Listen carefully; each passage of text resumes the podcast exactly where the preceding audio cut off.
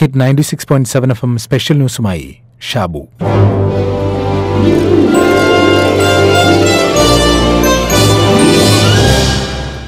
ആഗ്രഹിക്കുന്നത് മാത്രം ജീവിതത്തിൽ സംഭവിപ്പിക്കാൻ ആർക്ക് സാധിക്കും?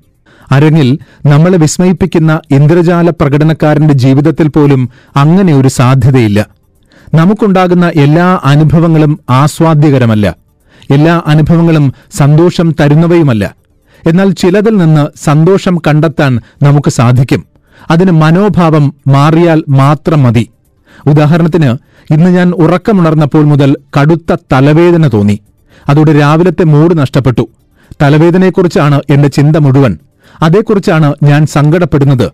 എന്നാൽ ലോകത്താകെ കൊറോണ വൈറസ് ഭീതിയിൽ കഴിയുന്നവർ പല അസുഖങ്ങളാൽ പല കാരണങ്ങളാൽ ഇന്നത്തെ പ്രഭാതം കാണാൻ അവസരമുണ്ടാകാത്ത അനേകരുടെ ഇടയിൽ എനിക്ക് അതിനുള്ള അവസരമുണ്ടായി എന്നത് എന്നെ സന്തോഷിപ്പിക്കേണ്ടതല്ലേ?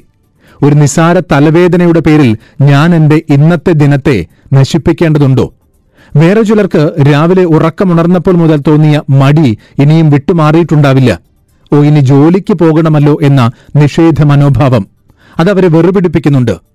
എന്നാൽ ഒരു തൊഴിലിനു വേണ്ടി പരക്കം പാഞ്ഞു നടക്കുന്ന അഭ്യസ്തവിദ്യരായ ലക്ഷങ്ങളുടെ ഇടയിൽ മാന്യമായൊരു തൊഴിൽ തനിക്കുണ്ട് എന്നത് അയാളെ ആഹ്ലാദിപ്പിക്കേണ്ടതല്ലേ? സ്കൂളിൽ പോകാൻ മടി കാണിക്കുന്ന കുട്ടികൾക്കും ഇത് ബാധകമാണ്. ലോകത്താകെ ലക്ഷക്കണക്കിന് കുഞ്ഞുങ്ങളാണ് പല കാരണങ്ങളാൽ അറിവ് നിഷേധിക്കപ്പെട്ട് കഴിയുന്നത്. അവർക്കിടയിൽ സ്കൂളിൽ പോകാനും അറിവ് ആർജിക്കാനും അവസരമുണ്ടാകുന്നത് ചെറിയ കാര്യമല്ല. സമ്പന്നരല്ലാത്ത മാതാപിതാക്കൾക്ക് ജനിച്ചു എന്നതിന്റെ പേരിൽ പഴി പറയുന്നവരെ കണ്ടിട്ടുണ്ട്. അവർക്ക് സ്വത്തുണ്ടായിരുന്നെങ്കിൽ തനിക്ക് ഈ കഷ്ടപ്പാടുണ്ടാകില്ല എന്ന് പരാതി പറയുന്നവർ. അവരോർക്കുന്നില്ല ആ മാതാപിതാക്കളാണ് തനിക്ക് മനോഹരമായ ഭൂമിയിൽ പിറക്കാൻ അവസരം ഒരുക്കിയത് എന്ന്. എന്തിന് സ്കൂളിലേക്ക് പോകാൻ ഒരുങ്ങി നിൽക്കുന്ന പെൺകുട്ടി മുറ്റത്തെ റോസാച്ചെടിയിൽ നിന്ന് ഒരു റോസാപ്പൂ പറിച്ച് തലയിൽ ചൂടാൻ നോക്കുമ്പോൾ കയ്യിൽ മുള്ളു കൊണ്ടതോടെ ചുണ്ടി പിടിച്ചു പറഞ്ഞു പണ്ടാരം ഈ മനോഹരമായ റോസാച്ചെടിയിൽ എന്തിനാ മുള്ളു കൊണ്ടുവച്ചിരിക്കുന്നത് നേരെ മറിച്ച് മുള്ളുള്ള ചെടിയിൽ എത്ര മനോഹരമായ റോസാപ്പൂവാണ് വിടർന്നു നിൽക്കുന്നത് എന്ന് ആലോചിക്കാറുണ്ടോ? ഈ പറഞ്ഞതൊക്കെ സമീപനങ്ങളുടെ മനോഭാവങ്ങളുടെ പ്രശ്നമാണ്.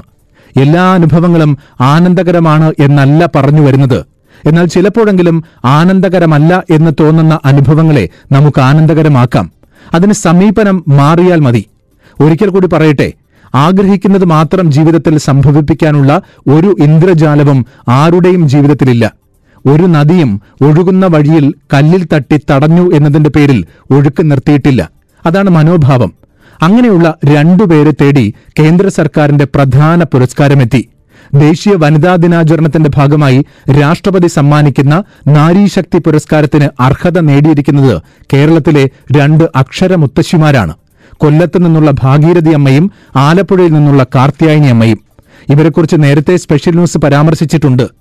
രണ്ടായിരത്തി പതിനെട്ടിൽ തൊണ്ണൂറ്റിയാറാമത്തെ വയസ്സിൽ സാക്ഷരതാ മിഷന്റെ അക്ഷരലക്ഷം സാക്ഷരതാ പരീക്ഷയിൽ സംസ്ഥാനത്ത് ഒന്നാം റാങ്ക് നേടിയ പഠിതാവാണ് ആലപ്പുഴ ജില്ലയിലെ മുട്ടം ചിറ്റൂർ പടീറ്റതൽ വീട്ടിൽ കാർത്തിയാനിയമ്മ നൂറ്റിയഞ്ചാമത്തെ വയസ്സിൽ നാലാം ക്ലാസ് തുല്യതാ പരീക്ഷ ജയിച്ചാണ് കൊല്ലം പ്രാക്കുളം നന്ദദാമിൽ ഭാഗീരഥിയമ്മ ചരിത്രം സൃഷ്ടിച്ചത്.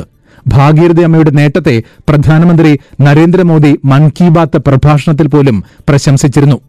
കുട്ടിക്കാലത്ത് തന്നെ അമ്മയെ നഷ്ടപ്പെട്ടു. പത്തു വയസ്സിന് മുമ്പ് സ്കൂൾ പഠനം ഉപേക്ഷിക്കേണ്ടി വന്നു. ചെറുപ്രായത്തിൽ ഭർത്താവിനെ നഷ്ടമായി. എന്നാൽ അവർ ഉത്സാഹം കൈവിട്ടില്ല. പത്താമത്തെ വയസ്സിൽ സ്കൂൾ വിദ്യാഭ്യാസം ഉപേക്ഷിക്കേണ്ടി വന്നു.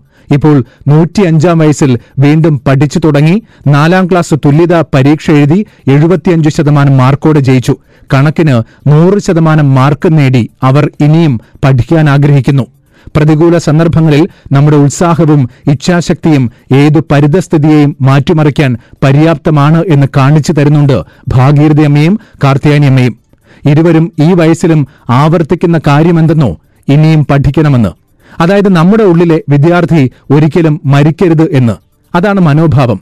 നമ്മുടെ ചുറ്റിനുമുള്ള ധാരാളം പേർക്ക് പ്രചോദനമാണ് ഇരുവരും. ഇവർക്ക് കിട്ടിയ പുരസ്കാരം സംസ്ഥാന സാക്ഷരതാ മിഷന്റെ പ്രവർത്തനങ്ങൾക്കുള്ള അംഗീകാരവും.